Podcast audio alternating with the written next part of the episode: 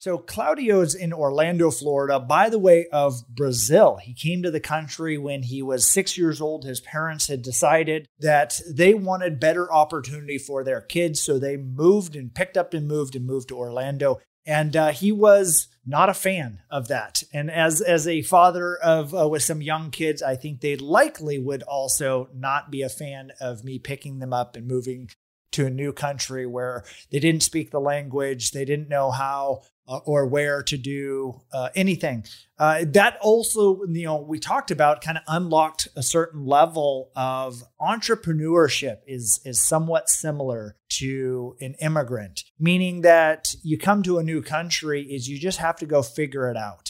And there's so many things in business in general is exactly that is like you don't know how you're going to get there you or to the finish line you just know the next step you are listening to the Passive Wealth Principles Podcast. I'm your host, Jake Harris. And when I'm not hosting this podcast, I'm the founder of an award winning real estate investment firm and actively investing into commercial real estate all over the country. This show allows me to interview, dive deeper, and deconstruct many passive wealth principles, not just from investing, but tactics, strategies, and many fascinating ways in which people have achieved levels of passive wealth. Through my nearly 20 year career as a professional investor, I've built an amazing network of people and come across some super savvy investors. Not only do they have a unique stance on the marketplace, but look at the same problems we all face and many times have come up with a simple but unconventional approach to solving them.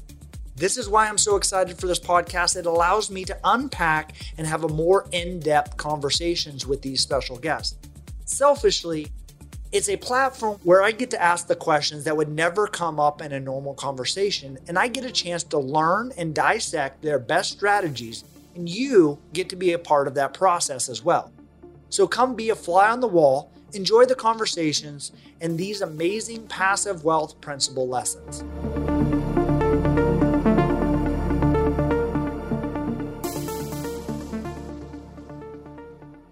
Welcome to the Passive Wealth Principles What I Learned Claudio Gambin episode. I'm your host, Jake Harris. This is where I take a little bit more of a dive into the episode that I recorded previously and some of my takeaways and lessons learned so Claudio's in Orlando, Florida, by the way of Brazil. He came to the country when he was six years old. His parents had decided that they wanted better opportunity for their kids. So they moved and picked up and moved and moved to Orlando. And uh, he was not a fan of that. And as as a father of uh, with some young kids, I think they likely would also not be a fan of me picking them up and moving to a new country where they didn't speak the language, they didn't know how uh, or where to do uh, anything.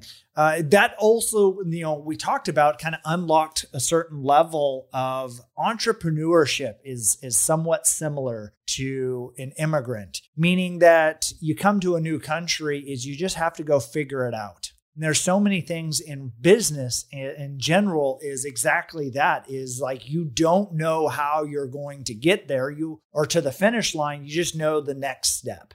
And oftentimes like like claudio's parents was they just knew that they needed to get to america and they came to america and then that was it. And then it they they just took the next step the next step the next step and they kind of discovered it on uh, on their own path. And then that ultimately also allowed claudio to do kind of the same thing was he discovered his own path his own purpose. And that kind of unlocked kind of his his chapter number one was this poverty this trying to figure out, you know, you know, seeing his parents having to make the decision between bread or milk because they couldn't afford both of them. It was one or the other. And so that that fear of poverty kind of pushed him and drove him to want and to achieve more than where he was. And so that became the first element of his level of success was running away from something, running away from that poverty, running away from that that experience that he you know initially has eh, as a young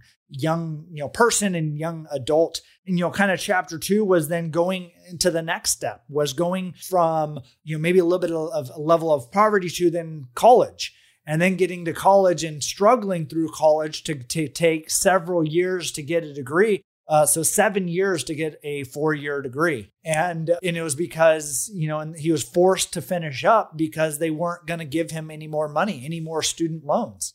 That that unlocked and created the opportunity of getting an internship into a financial advisor he turned out to be really good or pretty good at sales. And that's what one of the things that most financial advisors or financial advisement firms is like when you start out, you're actually a salesperson, you're selling a product, you're not giving advice.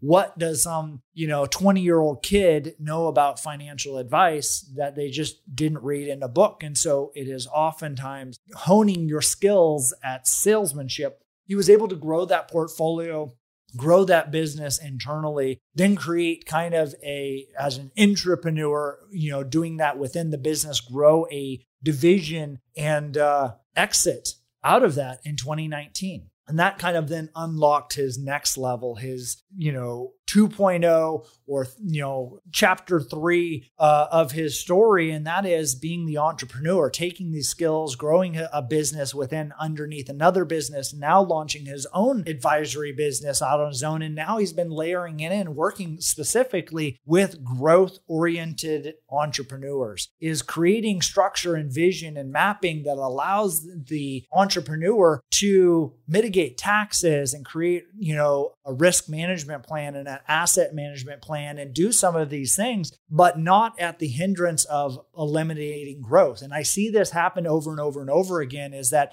there's people that make money in one area or they sell their business and then they go completely into a defensive mode they're no longer focused on growing. And because they're no longer focused on growing, they start doing things like diversifying and spreading their money out. And they're they're basically waiting and trying to, to keep things at bay versus being proactive and you know tapping and leaning back into where they were successful. They were successful in one area of their life how can they then go amplify that? We talked about how Claudio got a coach, Ben Newman, talked to him about that mindset. And even though he'd sold his business, and where most people would say, Great, you have this level of success, he then realized and unlocked that he had a third and fourth and fifth gear to his opportunity. And now he's starting to, to lean into those additional levels. And so this was one of those episodes that continues to echo and reiterate a lot of these principles that you know it's it's this fear of running away from something of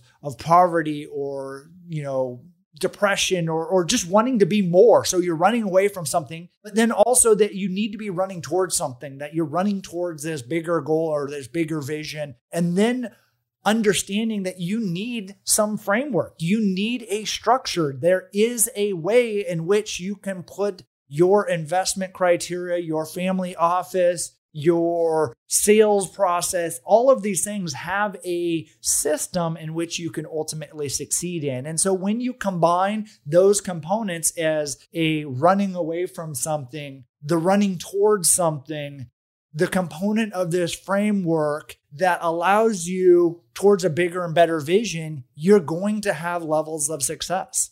And in whatever it is that you want that is what is so exciting that I get to hear. And that's why I think you should listen to this episode in, in, in its entirety. He also gives away some great tips. We're heading into a recession. It is, uh, or, you know, technically, and I talked about this uh, mid last year, we're already in a recession by the technical measurement of it. And so, what are you doing if we are in a recession? And the people that are moving into strong balance sheet positions, getting better liquidity, trimming, you know, their operating expenses, getting into a position, they have the the ability to thrive in a recession. They thrive when things pull back and, and one of the greatest unlocking of potential will be talent acquisition. Your ability to double and triple down on who you are and what you do, especially if you're a business owner, and acquire world class talent. One of the things we, we didn't really talk about, but I believe is that best talent does not cost money. They don't cost money. They make two, three, four, five times as much money as you pay them. Average talent, just tends to pay what they cost. And then subpar talent actually costs you money and you need to get rid of those people as soon as possible. You can't have all rock stars and A players and, and superstars, but this may be the time in this recession that you can acquire top talent in your organization. So, but that requires you focusing on a strong balance sheet and liquidity levels and trimming some of your operating expenses. Claudio goes into the details on that. So, this is a tremendous episode, and I'm actually excited to connect up with him uh, more and dive a little bit deeper into some things in my own business. And I think it's something that everyone should be being proactive and look about in the future. This has been another episode of What I Learned with Passive Wealth Principles. If you want to hear more about my own journey, want to hear about other tips, tricks, and strategies to reduce your taxes, to create opportunities for investment, alternative investments, making sure you're, you know, planning out your asset protection, those are the things that we share in our weekly newsletter that comes out every week. And in that newsletter, you can sign up for it at catchknives.com. There is a button in which you can sign up for the mailing list. That is a weekly newsletter where we share some of these people's stories, share insights, share interesting things that are going out there. I appreciate you and have a fantastic week. I hope you enjoyed that episode today on Passive Wealth Principles Podcast. Make sure to subscribe on whatever platform you're listening to this on. If the episode made you think of someone, go ahead and take a screenshot and share this episode with them. You can tag us or find us as a podcast at Catch Knives or me personally at jake.realestate. For those investors that are listening to this and want to be able to take advantage of distressed investing opportunities, a perfect place to start is my best selling book, which also happens to be called Catching Knives. It's a full breakdown and guide on how I and many of my partners take advantage of opportunities in distressed commercial real estate. Go to www.catchkniveswithans.com and grab the book there, as there's a few book bonuses that I know you'll love. Once again, www.catchkniveswithans.com. Take care, and I'll see you in the next episode.